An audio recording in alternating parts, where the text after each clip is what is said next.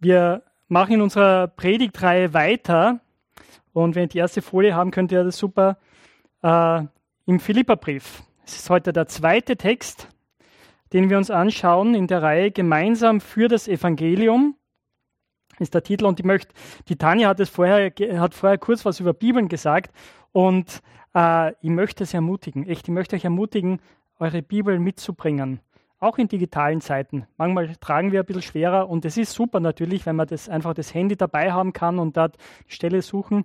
Aber ich bin da vielleicht ein bisschen oldschool, aber ich finde, es hat was, oder? Deine Bibel, wo du weißt, ich weiß zwar vielleicht nicht genau, in, in welchem Kapitel dieser Vers steht, aber ich weiß, er war rechts oben und ich habe ihn mir grün angestrichen. das ist gut. Und ich möchte euch ermutigen, einfach eure Bibeln dabei zu haben und auch mitzulesen, wenn wir hier das Wort Gottes miteinander aufschlagen. Und eben Philipperbrief Kapitel 1, die Verse 12 bis 26 sind heute unser Text. Ich lese jetzt aus der Elberfelder Übersetzung. Im ersten Gottesdienst hatte ich die Basisbibel verwendet. Aber euch mute ich das hierzu. Philippa 1, die Verse 12 bis 26. Ich will aber, dass ihr wisst, Brüder und Schwestern, dass meine Umstände mehr zur Förderung des Evangeliums ausgeschlagen sind, so dass meine Fesseln in Christus dem ganzen Prätorium und bei allen offenbar geworden sind. Und dass die meisten der Brüder im Herrn Vertrauen gewonnen haben durch meine Fesseln. Und viel mehr wagen, das Wort Gottes ohne Furcht zu reden.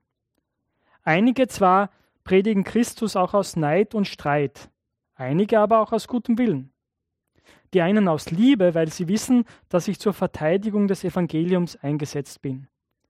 Die anderen aus Eigennutz verkündigen Christus nicht lauter, weil sie mir in meinen Fesseln Bedrängnis zu erwecken gedenken.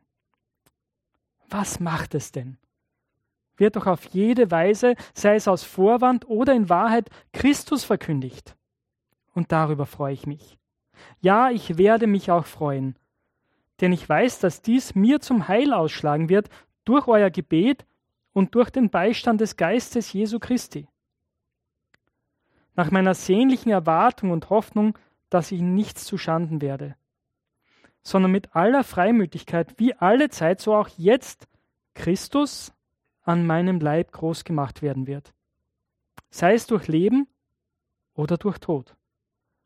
Denn das Leben ist für mich Christus und das Sterben Gewinn. Wenn aber das Leben im Fleisch mein Los ist, dann bedeutet das für mich Frucht der Arbeit. Und dann weiß ich nicht, was ich wählen soll. Ich werde aber von beiden bedrängt. Ich habe Lust abzuscheiden und bei Christus zu sein, denn es ist weit besser. Das Bleiben im Fleisch aber ist nötiger, um euretwillen.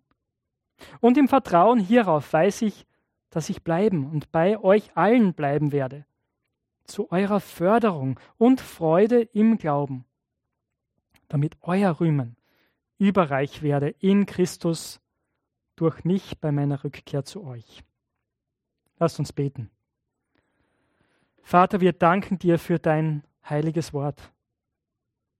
Danke, dass du zu uns reden möchtest. Und wir beten, so wie wir dein Wort in unseren Händen halten, dass du unser Leben in deine Hände nimmst und dass du uns Jesus ähnlicher machst. Damit du verherrlicht wirst, Herr, damit dein Name bekannt wird, damit wir dich mehr und mehr lieben lernen und damit andere Menschen dich kennenlernen. Amen. Die nächste Folie ist schon da, super. Ähm, wenn du dir heute nichts merkst von dieser Predigt, möchte ich, dass du dir diesen Satz mitnimmst. Bei Jesus findest du jetzt Freude, die dir nicht genommen werden kann. Sag's nochmal, bei Jesus findest du jetzt Freude, die dir nicht genommen werden kann, die dir niemand und nichts wegnehmen kann. Und jetzt kommen wir zur nächsten Folie und da seht ihr, was, wo, wie ihr profitiert vom ersten Gottesdienst. Äh, ich möchte nämlich eine Frage stellen. Was macht dich fröhlich? Ja, könnt kurz drüber nachdenken. Ihr dürft auch gern laut was sagen. Ihr zu Hause könnt vielleicht kurz drüber diskutieren. Was macht dich fröhlich? Worüber freust du dich? Ja, ganz hinten meldet sich jemand.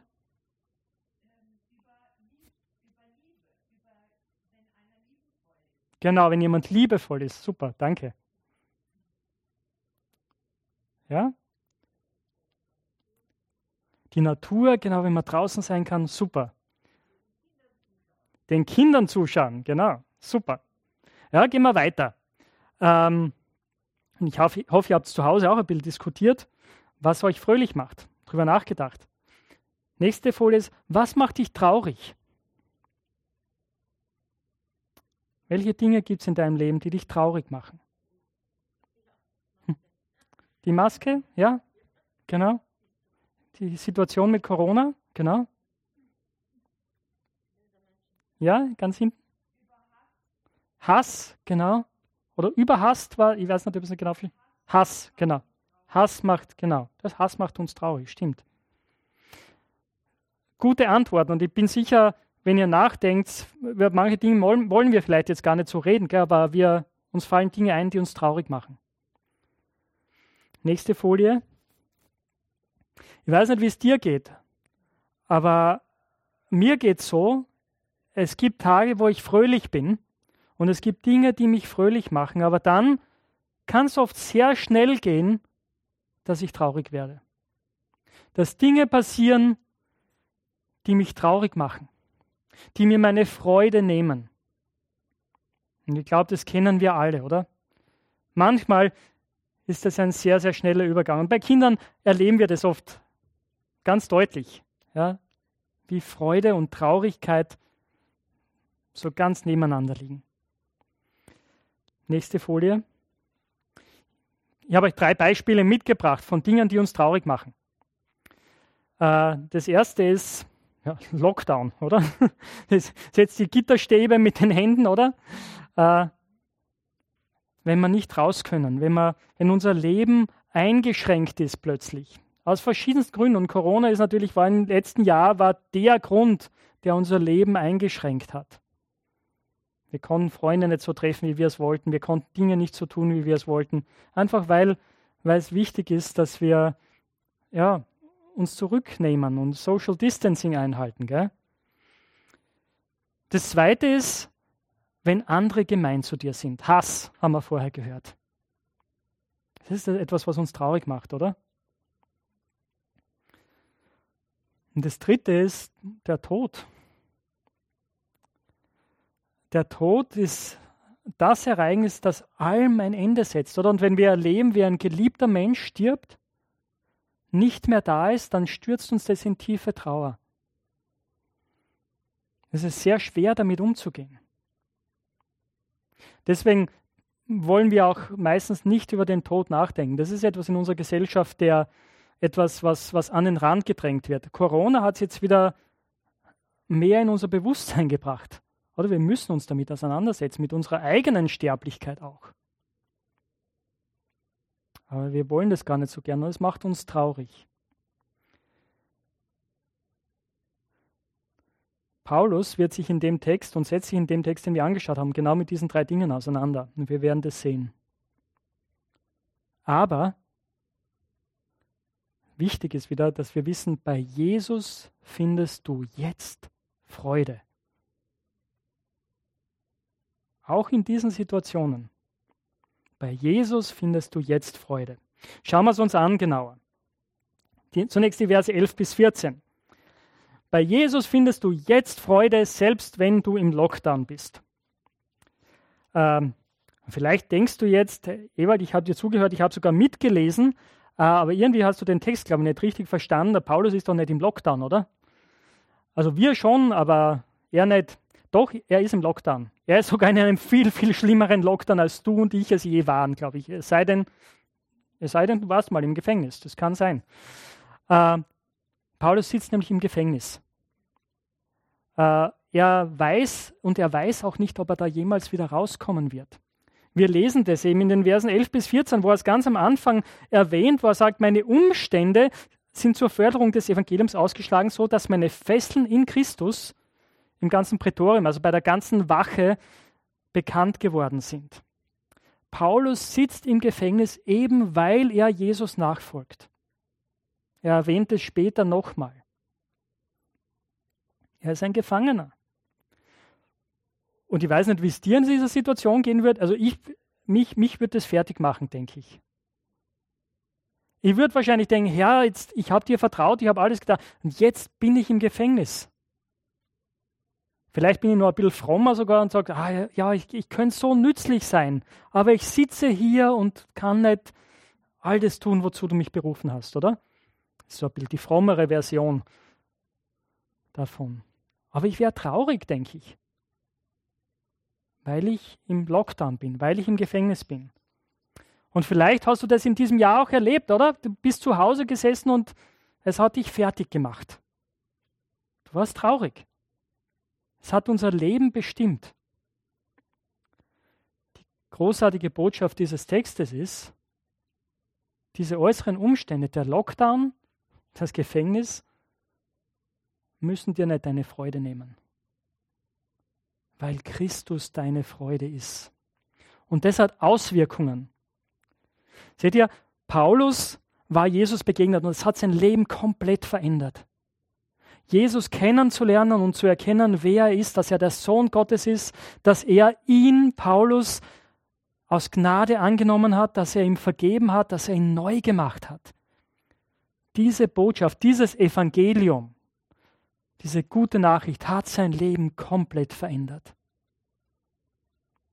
Und dafür war er unterwegs sein ganzes Leben, damit andere diesen Jesus kennenlernen. Und jetzt sitzt er im Gefängnis. Jetzt können wir sagen, okay, das war's jetzt, oder? Nein, oder? Der Paulus sagt, dass ich jetzt im Gefängnis sitze, das hat nur noch mehr dazu geführt, dass Menschen Jesus kennenlernen. Habt ihr das gesehen im Text? Vers 12, es ist zur Förderung des Evangeliums ausgeschlagen. Alle mein, ich habe jeden Tag einen Soldaten, der an mich gekettet ist und der mir die ganze Zeit zuhören muss, wie ich meinen Brief an euch diktiere. Wie ich die ganze Zeit über das Evangelium rede. Und es sind nicht irgendwelche Soldaten, das ist das Prätorium, das sind die Prätorianer, das ist die römische Eliteeinheit. Das sind die Leute, die im Haus des Kaisers gedient haben. Das heißt, das Evangelium gelangt dadurch bis ins Herzen Roms ins Herzen der Macht hinein. Und Paulus ist begeistert davon und er ist mit Freude erfüllt, weil Jesus in seinem Leben ist, mitten im Gefängnis. Das ist der erste Punkt. Bei Jesus findest du jetzt Freude, auch wenn du im Lockdown bist. Und das möchte ich uns allen mitgeben. Ja?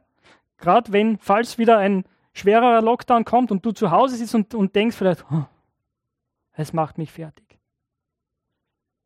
Fang mit Jesus an, darüber zu reden und denk darüber nach, wer er ist und was er in deinem Leben getan hat und wie er diese Situation auch verwenden kann, damit andere ihn kennenlernen.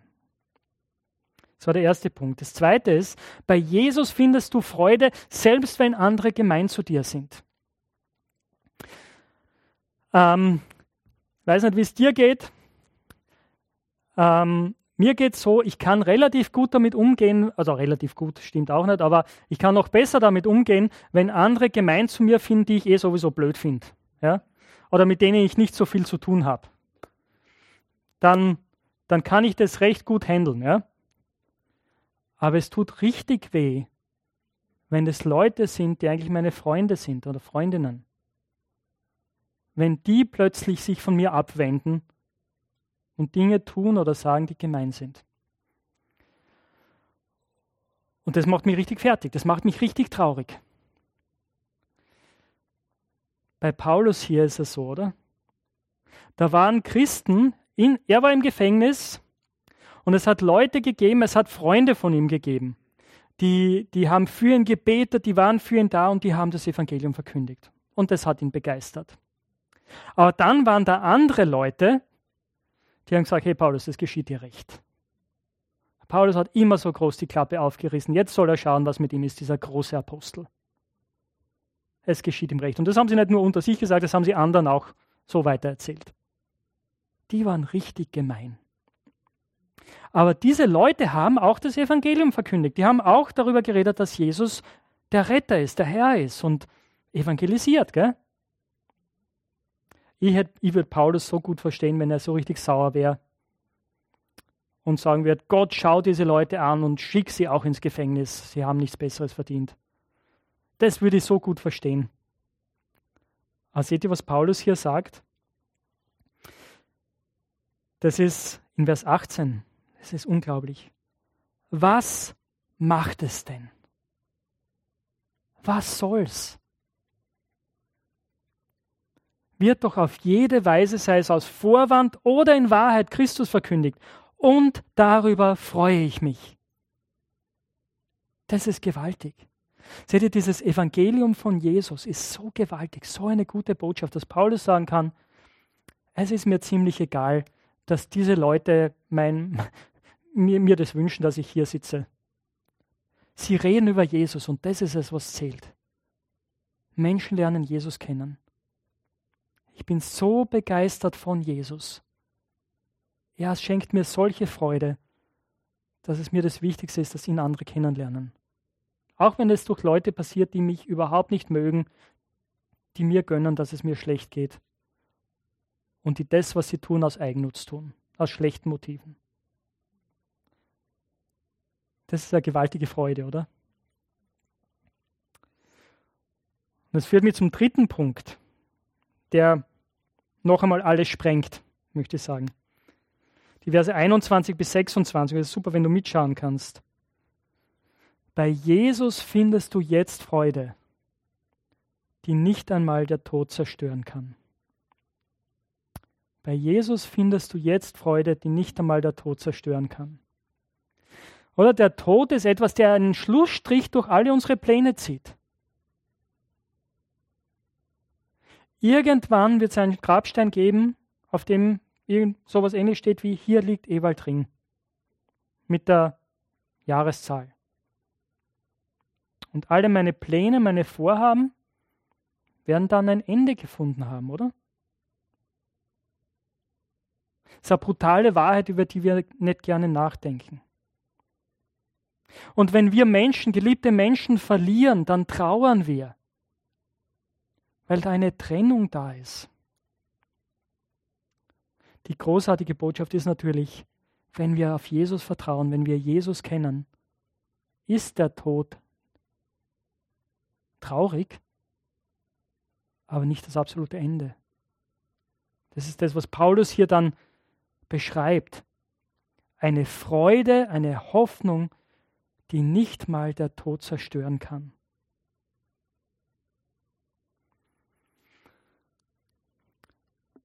Wie kann er das sagen? Die Lösung ist in Vers 21. Er hat vorher schon gesagt, er hat in Vers 20 gesagt, äh, nach meiner sehnlichen Erwartung und Hoffnung, dass ich ihn nicht zu schauen werde. Also er, er, er sagt, Gott wird mich nicht im Stich lassen, sondern mit aller Freimütigkeit, wie alle Zeit, so auch jetzt Christus an meinem Leib, in meinem Leben groß gemacht wird, sei es durch Leben oder durch Tod. Ja? Und dann sagt er diese, schreibt er diese unglaublichen Worte. Denn das Leben ist für mich Christus und das Sterben Gewinn. Wenn Christus dein Leben ist, dann ist der Tod nicht das Ende. Nein, dann ist der Tod sogar Gewinn. Weil was passiert, wenn dieser furchtbare Fall eintritt? Wenn du eines Tages deinen letzten Atemzug tust. Das wovor wir alle uns fürchten. Dieses Ereignis kann dich nur ganz zu Jesus bringen. Das ist die Hoffnung, die Paulus hat. Das ist die Freude, die er hat.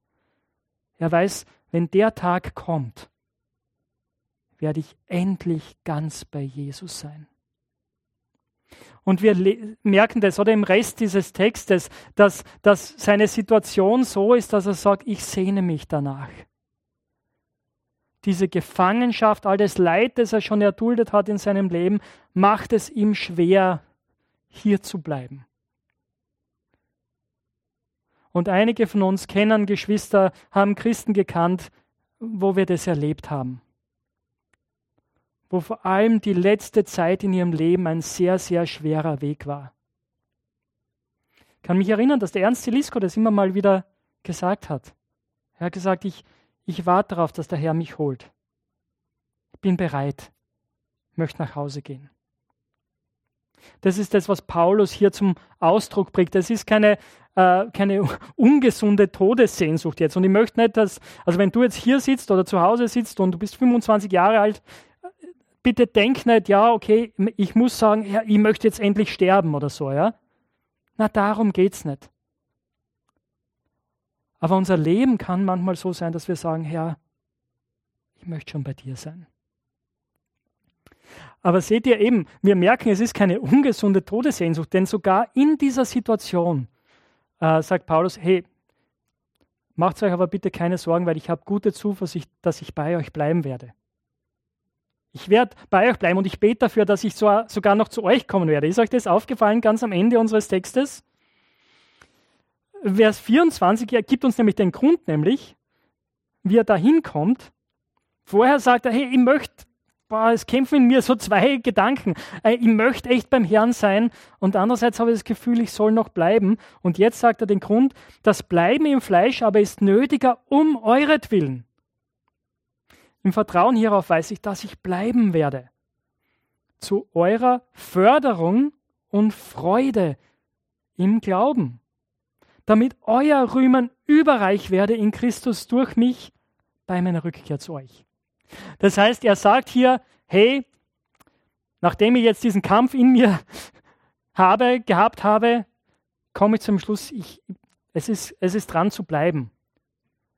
Für euch.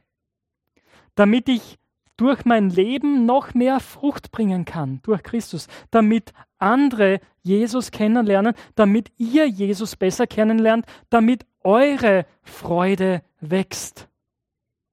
Das ist großartig, oder? Das ist kein egoistisches, keine egoistische Freude, die er hier hat in Jesus. Es ist eine, eine Freude, die sich verschenkt. Er sagt, mein Ziel ist, dass eure Freude, dass deine Freude über Jesus heute Morgen wächst. Dass du weißt, bei Jesus findest du Freude, die dir niemand und nichts nehmen kann. Die letzte Folie bitte. Ja, ich möchte nicht mit dem Grabstein aufhören. Ja? Nein. Bei Jesus findest du jetzt Freude, die dir nichts und niemand nehmen, nehmen kann. Freunde, das ist die Botschaft des Evangeliums. Kann sein, dass du zuhörst, dass du hier im Gottesdienst bist oder zuschaust und denkst, wow, Ewald, das klingt super, ich habe noch so viele Fragen. Dann nicht nur ich ermutige dich nur, ich flehe dich an, setz dich mit Jesus auseinander. Nimm dir ein, fange an, in einem Evangelium zu lesen. Rede mit einem Freund, der Christ ist darüber. Lern diesen Jesus kennen. Weil er ist der Einzige, der dir Freude geben kann, der nicht einmal der Tod ein Ende setzt. Und wenn du Christ bist, dann möchte ich dich ermutigen, wenn Situationen kommen, die dich traurig machen. Es ist, es ist okay, traurig zu sein, aber bleib nicht in der Traurigkeit stecken. Schau auf Jesus. Lad ihn ein, zu dir in die Trauer zu kommen. Und bitt ihm, dass er dir hilft, diese Freude mehr und mehr zu erleben, diese Freude, die dir niemand und nichts nehmen kann. Lass uns miteinander beten. Herr Jesus, du kennst unsere Herzen. Du weißt, wo wir jetzt stehen, welche Fragen wir haben, was uns bewegt, was uns traurig macht. Ich bete jetzt für jede und jeden von uns, dass du uns begegnest, dass wir mehr erkennen, wer du bist, dass diese Freude, von der Paulus geschrieben hat, uns alle erfüllt mehr und mehr. Und danke, dass, uns ein, dass es eine Freude ist, die niemand und nichts uns nehmen kann. Die auch der Tod nicht beenden kann, weil wir für immer bei dir sein werden. Amen.